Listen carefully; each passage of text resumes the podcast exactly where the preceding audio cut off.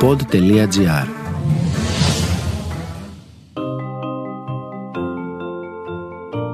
Τι κάνουν οι συγγραφείς όταν δεν γράφουν βιβλία, πού συναντούν τους ήρωές τους, τι σκέφτονται, πότε χαίρονται και πότε λυπούνται; Ο Βενιαμίνη Φραγκλίνος είχε πει πως ο συγγραφέας είτε γράφει κάτι που αξίζει να διαβαστεί, είτε κάνει κάτι που αξίζει να γραφτεί.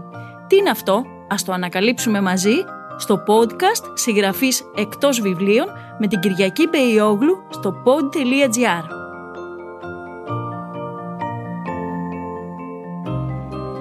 Τι έχει στο μυαλό του ο συγγραφέας και στην προκειμένη περίπτωση ο Πέτρος Μάρκαρη στον τελευταίο καιρό; Τι έχετε στο μυαλό σας κύριε Μάρκαρη; Θα πω μια ιστορία. Ωραία. Κάποτε μια δημοσιογράφος με ρώτησε πώς ξεκινάτε τη συγγραφική σας μέρα κύριε Μάρκαρη; Και εγώ της είπα είναι πολύ απλό. Κάθομαι στο γραφείο μου μπροστά στην οθόνη του υπολογιστή και λέω ποιον θα σκοτώσω σήμερα; Αυτή είναι η αφετηρία. Τον ποιον θα σκοτώσω; Η άλλη, η πιο σοβαρή.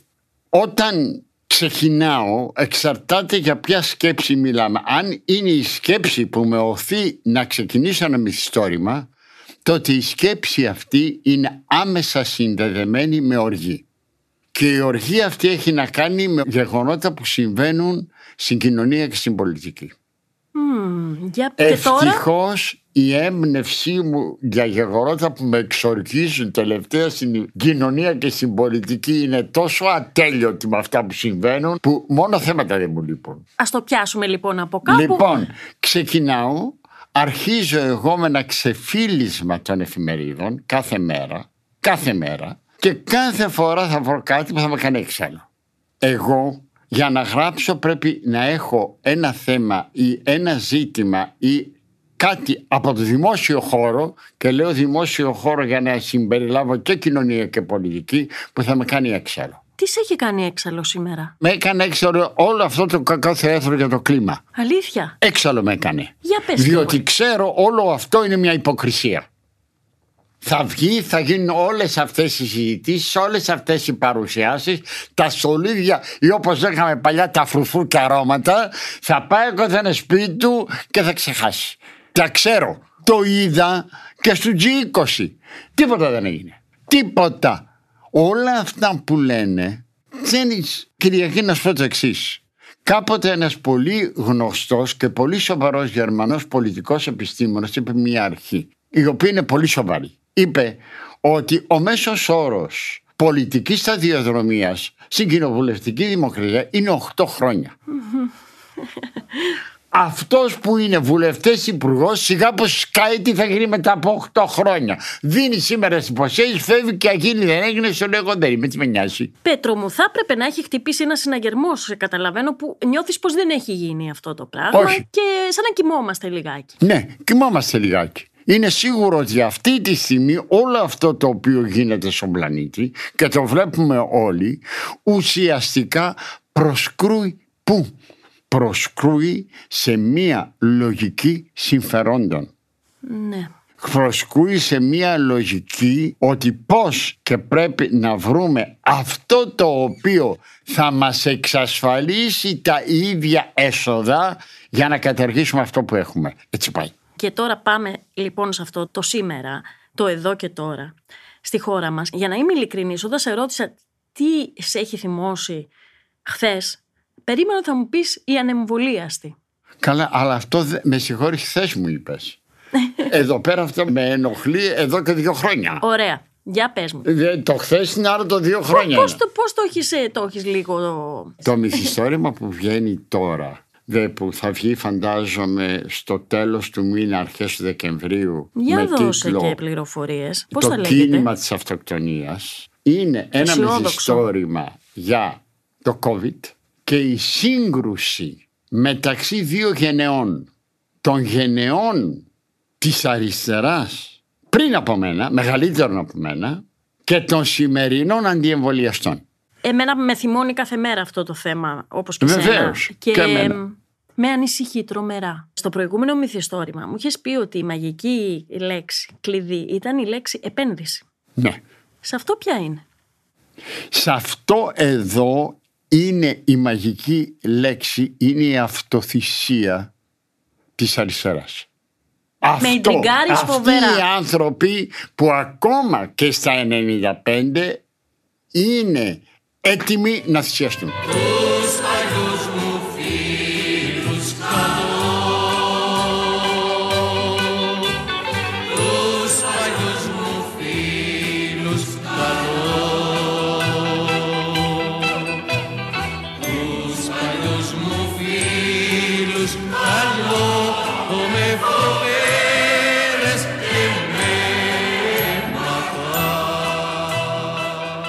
Αχ, ξέρεις τώρα τι θέλω να σε ρωτήσω. Θα το πάμε λίγο πιο βαθιά. Γιατί ένα ένα τώρα. Ε, Μια και γιορτάζουμε και φέτος τα 200 χρόνια από την Ελληνική Επανάσταση.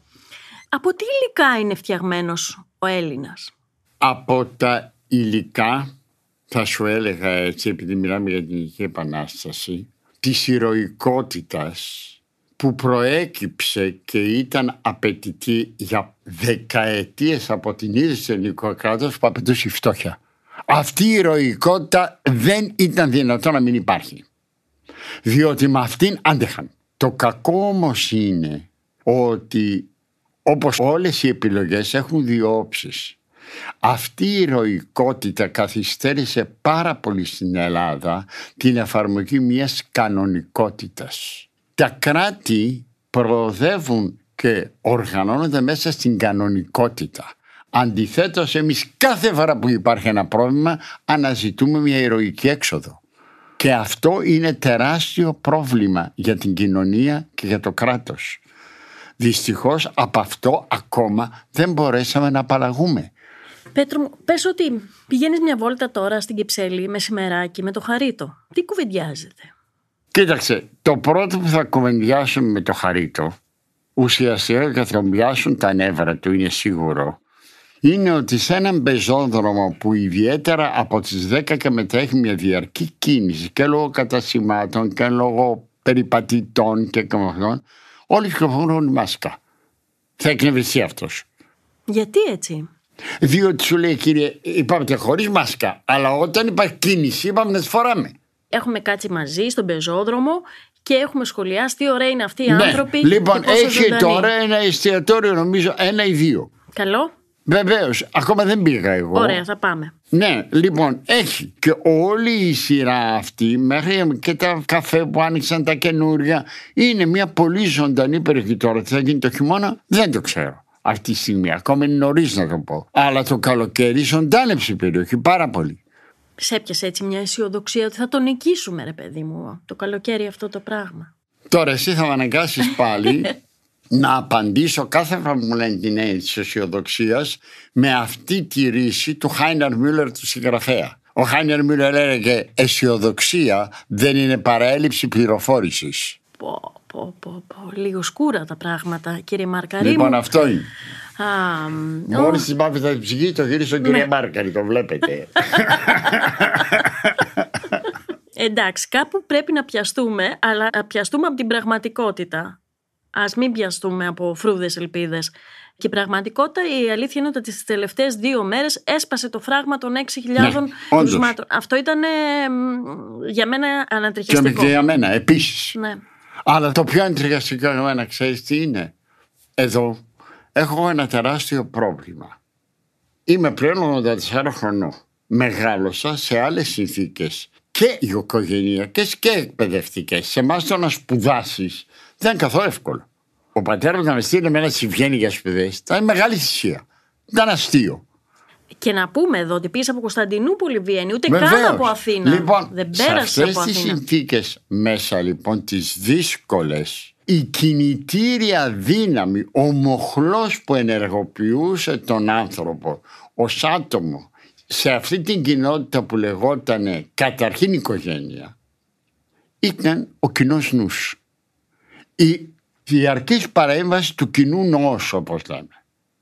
Χτες είπα στην οφθαλμία μου γιατί πήρα να κάνω το κανονικό μου check-up. Δεν, δεν μου λέτε. Εδώ πέρα όλοι σπουδάζουν.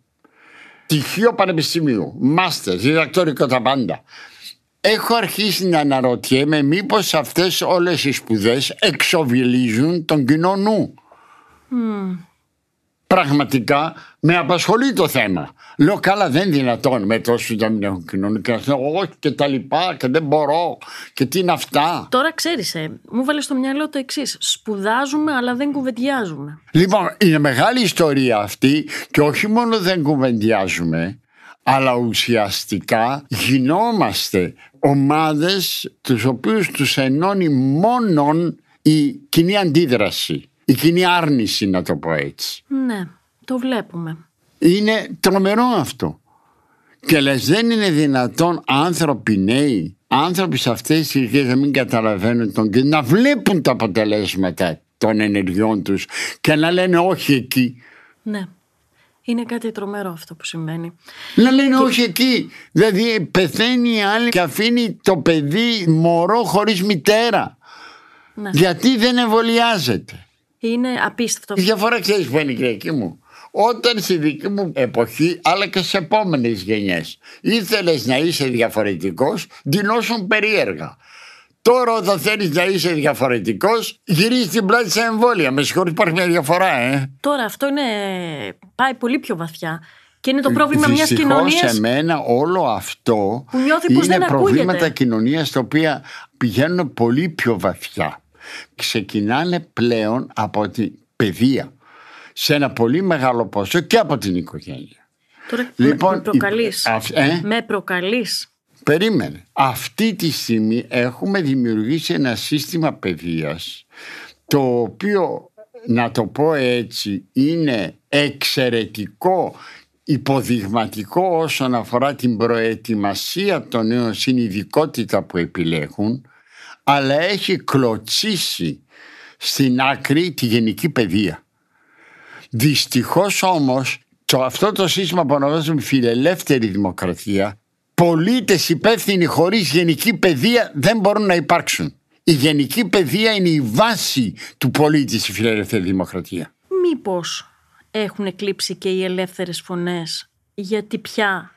Ναι, ε, αλλά και οι ελεύθερες φωνές που είναι ελεύθερες φωνές σήμερα αρχίζουν... Ξέρεις, η διαφορά είναι η εξής. Καθώς σε ένα τραπέζι τη δεκαετία του 60 Ακόμα και μέσα στη Χούντα. Καθώς σε ένα τραπέζι με δύο φίλους, παίρνετε έναν καφέ και αρχίζετε να ξέρετε στα γέλια. Μας λείπει πολύ αυτό. Κάθεσαι σήμερα με ένα φίλο σου σε ένα τραπέζι, παραγγέλλεται τον καφέ και σου λέει: Βάζεις το πρόβλημα να βάλω την ανάλυση. Συγγνώμη. Ή τσακώνεσαι στο τέλος. Ε, γι' αυτό τσακώνεσαι. Ναι. Λες, άσε με την ανάλυση. Μπορούμε να κάνουμε και λίγη πλάκα. Για την ανάλυση είναι για άλλη ώρα. Σήμερα αυτό δεν υπάρχει.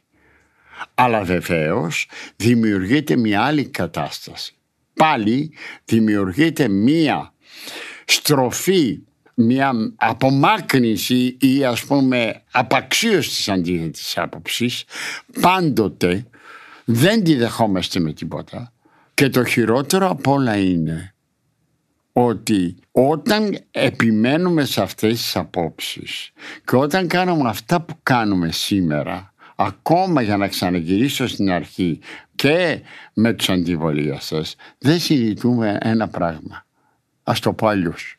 Εγώ είμαι ίσως η τελευταία γενιά που γνώρισα, πρόλαβα να γνωρίσω αυτό που από το Μάρξ στην αριστερά λεγόταν προλεταριάτο. Mm. Δηλαδή γνώρισα αυτούς τους, να το πω έτσι, μεροκαματιάριδες εργαζόμενους που δεν ήσαν καν να γράψουν το όνομά τους. Σήμερα δημιουργείται μία γενιά ή μία σειρά γενιών νέων που θα είναι οι προλετάριοι με μάστερ και δεν το καταλαβαίνουν. Εφιαλτικό φαντάζει Και δεν το καταλαβαίνουν ότι θα γίνει έτσι. Ο Χάουαρτ Ζιν έχει γράψει το «Ο Μάρξ στο Σόχο». Το ξέρεις πολύ καλά το ναι. βιβλίο βέβαια. Έρχεται ο Μάρξ σήμερα και πάει μία βόλτα στο Σόχο όπου είναι οι άστιγοι, οι απάχιδες, είναι οι φτωχοδιάβολοι. Αναρωτιέμαι πώς θα φαινόταν στον Χαρίτο λοιπόν τώρα μία βόλτα στις πιο σκοτεινές γειτονιές της πόλης εκεί που φωλιάζει δυστυχία. Κοίταξε, ο Χαρίτος και λόγω επαγγέλματος και λόγω ενασχόλησης βρίσκεται σε τέτοιες γειτονιές πολλές φορές και βρίσκεται πολύ συχνά επίσης σε όλα τα μυθιστόρηματα σε γειτονιές προσφύγων. Πολύ συχνά. Αλλά και αυτός και η γυναίκα του είναι άνθρωποι οι οποίοι μεγάλωσαν στην Ήπειρο μέσα σε πολύ φτωχές οικονομικά συνθήκες.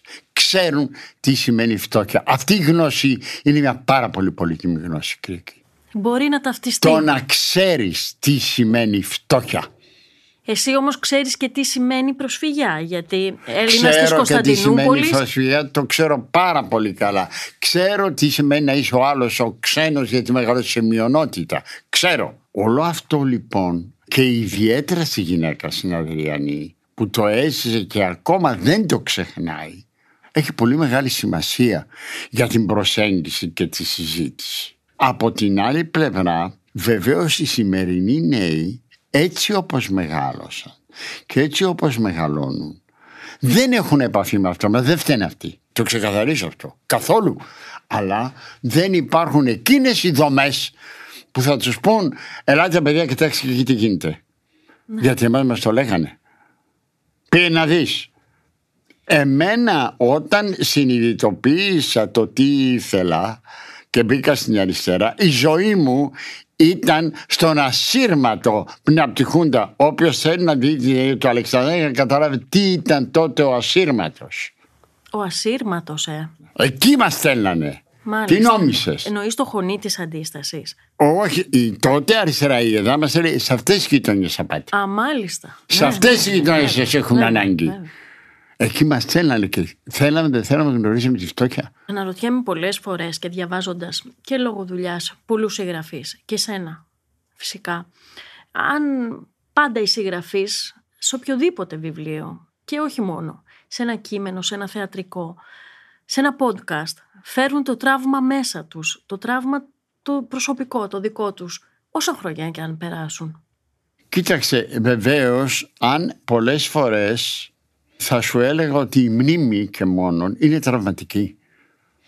Δηλαδή αυτά που είδες δεν τα ξεχνάς. Δεν, εμένα το ότι δεν τα ξεχωρώ είναι ευχής έργο γιατί ξέρω τι γράφω για αυτό το λόγο στην ηλικία μου αλλά δεν τα ξεχνάς και ως ένα ορισμένο σημείο σου είναι καθοδηγητικά. Πέτρο, πάμε μια βόλτα στην Κωνσταντινούπολη. Θέλεις;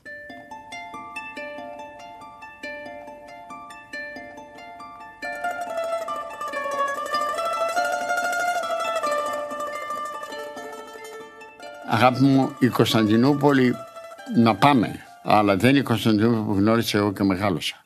Καμία σχέση δεν έχει.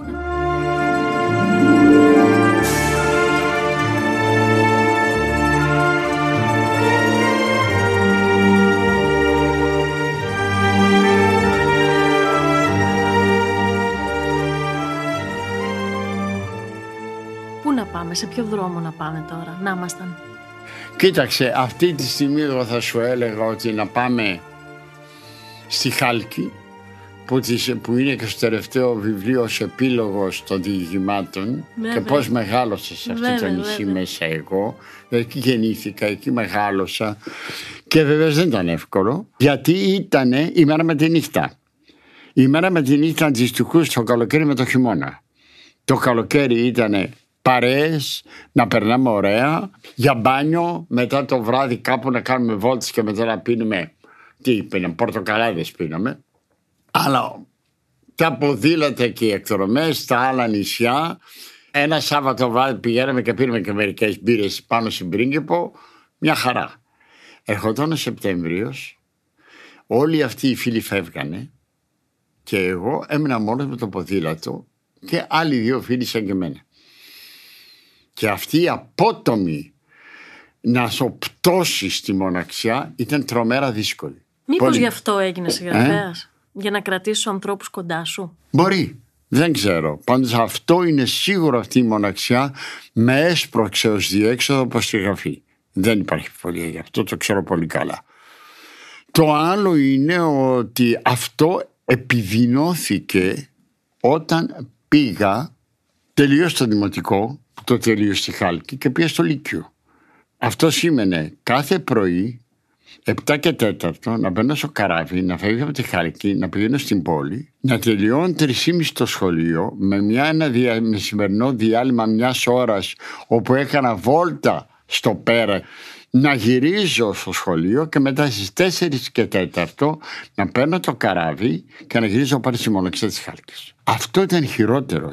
Γιατί, Γιατί ιδιαίτερα όταν έρχονται το Σάββατο, άκουγα τους συμμαθητές μου να λένε σε ποια ταινία θα πάνε, πού θα πάνε το βράδυ να καθίσουν να κουβεντιάσουν και εγώ ήξερα ότι θα γυρίσει η μοναξιά μου και αυτό ήταν τρομερή πληγή.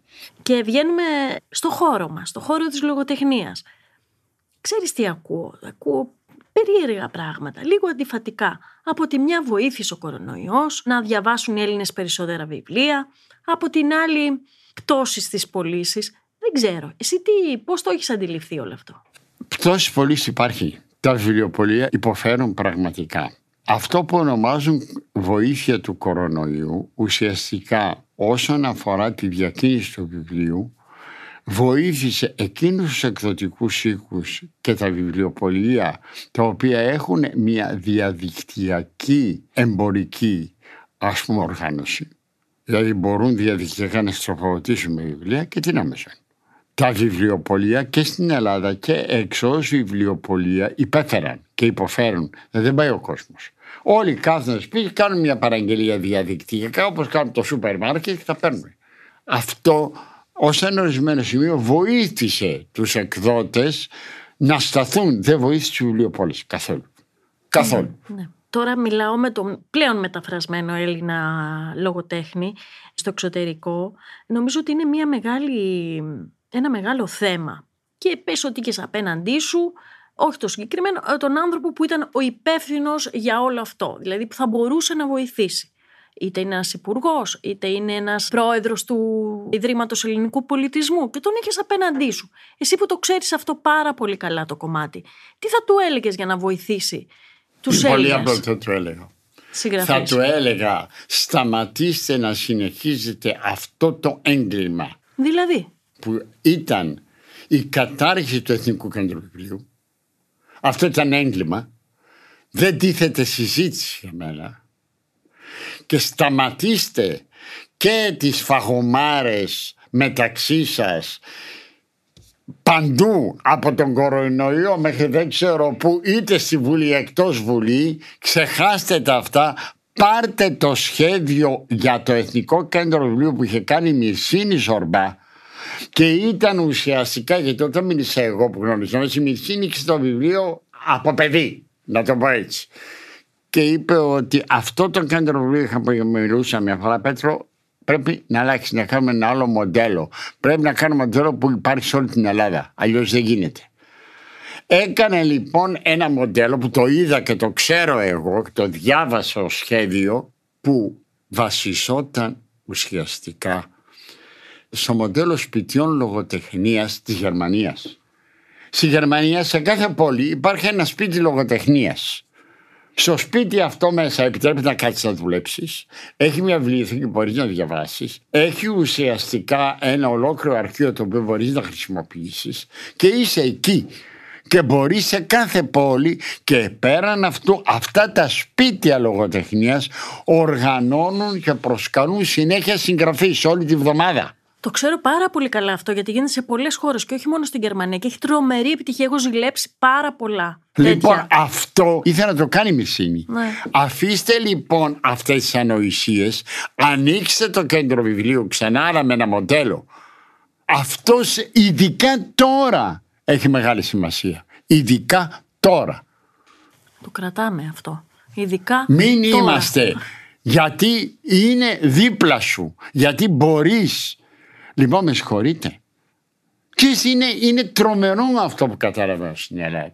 Η συνέχεια ή η μη συνέχεια δεν είναι μόνο μια κομματική κυβερνητική συνέχεια. Είναι και η συνέχεια των καλών ιδεών και η υλοποίησή τους. Αυτό είναι πέραν του κομματικού, πέραν του πολιτικού, είναι η συνέχεια των καλών ιδεών. Συνεχώς γκρεμίζουμε σε αυτό. Έχω βαρεθεί να το λέω αυτό και έχω βαρεθεί να βλέπω τα ίδια. Ναι. Ωραία. Να πάμε σε κάτι γλυκό που είδες τελευταία, γιατί έχουμε πολύ οργή, πολύ ένταση. Και εγώ μαζί σου, λοιπόν. Θέλω να μου πεις όμως και κάτι άλλο. Αν κάτι είδαμε και βλέπουμε και το αναγνωρίζουμε αυτό στο λαό μας, έτσι, ότι υπάρχει και ένα βαθμό αλληλεγγύης που είναι συγκινητικός κάποιες φορές. Βεβαίως, πάρα πολύ. Θέλω λίγο να μου το αναλύσεις αυτό. Κοιτάξτε, αυτή η έννοια της αλληλεγγύης έχει για μένα ιστορικά δύο πηγές. Είναι η αλληλεγγύη του λαού που κρατιέται απέναντι σε έναν καταρχή, στην συγκεκριμένη περίπτωση στην Οθωμανική Αυτοκρατορία. Χωρίς αλληλεγγύη αυτό δεν υπερφαίνεται. Τώρα ξέρω εγώ ως μειονότητα ότι έτσι είναι, χωρίς αλληλεγγύη δεν υπερφαίνεται. Η δεύτερη μεγάλη αλληλεγγύη είναι η αλληλεγγύη της στήριξης μέσα στις δίκες φτώχειας. Εγώ έζησα μια Ελλάδα στην οποία ας πούμε σε κάθε γειτονιά αν κάποιος έπαθαινε κάτι έτρεχε όλη η γειτονιά μαζί Κυριακή. Πίστευτο. Όλη η γειτονιά μαζί. Απίστευτο, απίστευτο. Δεν υπήρχε κανείς που να μην τρέξει. Από τη μάνα σου, τη μάνα μου, την αδερφή σου όλοι. Έλεγαν η τάδε έπαθε, ο τάδε έπαθε και τρέχανε. Περάσαμε όμως σκληρό ατομικισμό τα τελευταία χρόνια και ίσως λίγο τώρα μέσα στη Αυτός, οικονομική κρίση. αυτή όμως η σχέση με τον ατομικισμό ουσιαστικά είναι μια σχέση να το πω έτσι που βασίζεται στη μεταφύτευση. Οι Ευρωπαίοι και ιδιαίτερα οι κέντρο Ευρωπαίοι ουσιαστικά μας μεταφύτευσαν τον ατομικισμό και την λογική του ότι ενδιαφέρεστε μόνο πώς εσείς να εξασφαλίσετε για σας και την οικογένεια. Τα άλλα τα κάνουν οι πολιτικοί δεν σας αφορά. Άρα μιλάς για ένα ρεύμα φιλοσοφίας που μπήκε υπόγεια Εξού στη χώρα. και Εννοείς. αν δεις τα, όχι μόνο όλες τις χώρες της κεντρικής Ευρώπης η σχέση τους με την πολιτική είναι από το αναπόφευκτο έως την πλήρη άγνοια. Σε αντίθεση με τον Νότο που είναι πολύ πιο κοντά σε μας και για λόγω συνθήκες διαβίωσης που πέρασαν και είναι πολύ στενά συνδεδεμένοι με την πολιτική. Ακόμα σε ένα ορισμένο σημείο είναι. Δεν είναι αυτό που ήταν σίγουρα, αλλά είναι. Και εμείς το βλέπουμε. Δυστυχώς, Μες στην ένα από τα πανδημία το είδαμε. προβλήματα το, για τα οποία ο Νότος φέρει τεράστια ευθύνη στην Ευρωπαϊκή Ένωση είναι ότι εκχώρησε την πρωτοβουλία στους κεντροευρωπαίους. Ε, ναι, η αλήθεια είναι ότι δεν συνασπίστηκε ο, ο ναι, δε- Νότος δεν της- εκχώρησε την πρωτοβουλία στους κεντροευρωπαίους. Και ουσιαστικά το θέμα για τους νότιους, λυπάμαι που το λένε, με ποιους από τους κεντροευρωπαίους πηγαίνεις να γίνεις σύμμαχος. Δεν είναι αυτό όμως. Η Νότια Ευρώπη έχει μια τεράστια δυναμική. Έχει και έναν τεράστιο πολιτισμό. Αν έχει η Ευρώπη πολιτισμός σε αυτούς το οφείλει. Θα σου πω μια ιστορία. Θα σου πω την Ναι, ιστορία και θέλω, τελείωσα όμως. θέλω. Λοιπόν, η ιστορία είναι η εξής. Είμαι μια φορά στη Φεράρα. Σε μια, να το πω έτσι, πώς το λένε, έναν κύκλο συζητήσεων που οργανώνει το περιοδικό Internazionale, το πολιτικό περιοδικό της Ιταλίας. Και πρέπει να μιλήσω για τον πολιτισμό. Έρχεται μέσα στους ομιλητές και μια κυρία που εργάζεται ως διευθύντρια στο τμήμα πολιτιστικής κληρονομιάς, η διεύθυνση πολιτιστικής κληρονομιάς της Ευρωπαϊκής Ένωσης. Αρχίζει λοιπόν η πολιτιστική κληρονομιά και η πολιτιστική κληρονομιά και έτσι η πολιτιστική κληρονομιά και αλλιώς η πολιτιστική κληρονομιά. Κάποια στιγμή έχω φτάσει εδώ εγώ, τη λέω να σου κάνει μια ερώτηση. Μου λέει βεβαίως. Λέω έχει πεθάνει ο πολιτισμός. Μου λέει γιατί το λέτε; Λέω γιατί η κληρονομιά έρχεται μετά θάνατο. Πριν από το θάνατο η κληρονομιά δεν υπάρχει. Νομίζω ότι το είπες πολύ παραστατικά, Πέτρο. μου. Πριν από το θάνατο η κληρονομιά δεν υπάρχει. Της λέω πέθανε λοιπόν ο πολιτισμός. Και εδώ να συνεχίσω. Έχει γίνει έξαλλη αυτή. Από κάτω χειροκροτούν. Να σα εξηγήσω, να σα τα πω, λέω. Κάποια στιγμή λέω, κάποτε λέω, δεν υπήρχε Ευρωπαϊκή Ένωση. Ο συνδετικός κρίκος ήταν ο ευρωπαϊκός πολιτισμός. Ακόμα και δύο χώρες που πολεμούσαν η μία την άλλη, τον κοινό ευρωπαϊκό πολιτισμό τον αναγνώρισαν. Σήμερα ο ευρωπαϊκός πολιτισμός έχει γίνει κληρονομιά και το συνδετικός κρίκος της Ευρώπης είναι το χρηματοπιστωτικό σύστημα. Αυτή είναι η διαφορά του λέω. Η αλήθεια είναι πως το τι έχει στο μυαλό του ο Πέτρος Μάρκαρης είναι μια πολύπλοκη υπόθεση σε αυτό το δεδαλώδες μυαλό που ευτυχώς υπάρχει πολλές φορές αναπολώ κουβέντες που έχουμε κάνει όταν ε, προκύπτουν διάφορα θέματα της επικαιρότητας και λέω «Α, τι θα έλεγε ο Πέτρος γι' αυτό». Σε ευχαριστώ πολύ. Χάρηκα πάρα πολύ που τα είπαμε. Μεγάλη απόρρεση, πραγματικά. Ακούσατε το podcast «Συγγραφής εκτός βιβλίων» με την Κυριακή Μπεϊόγλου, μια παραγωγή του pod.gr. Αναζητήστε τα podcast που σας ενδιαφέρουν στο pod.gr, Spotify, Apple Podcast, Google Podcast και σε όποια άλλη εφαρμογή ακούτε podcast από το κινητό σας.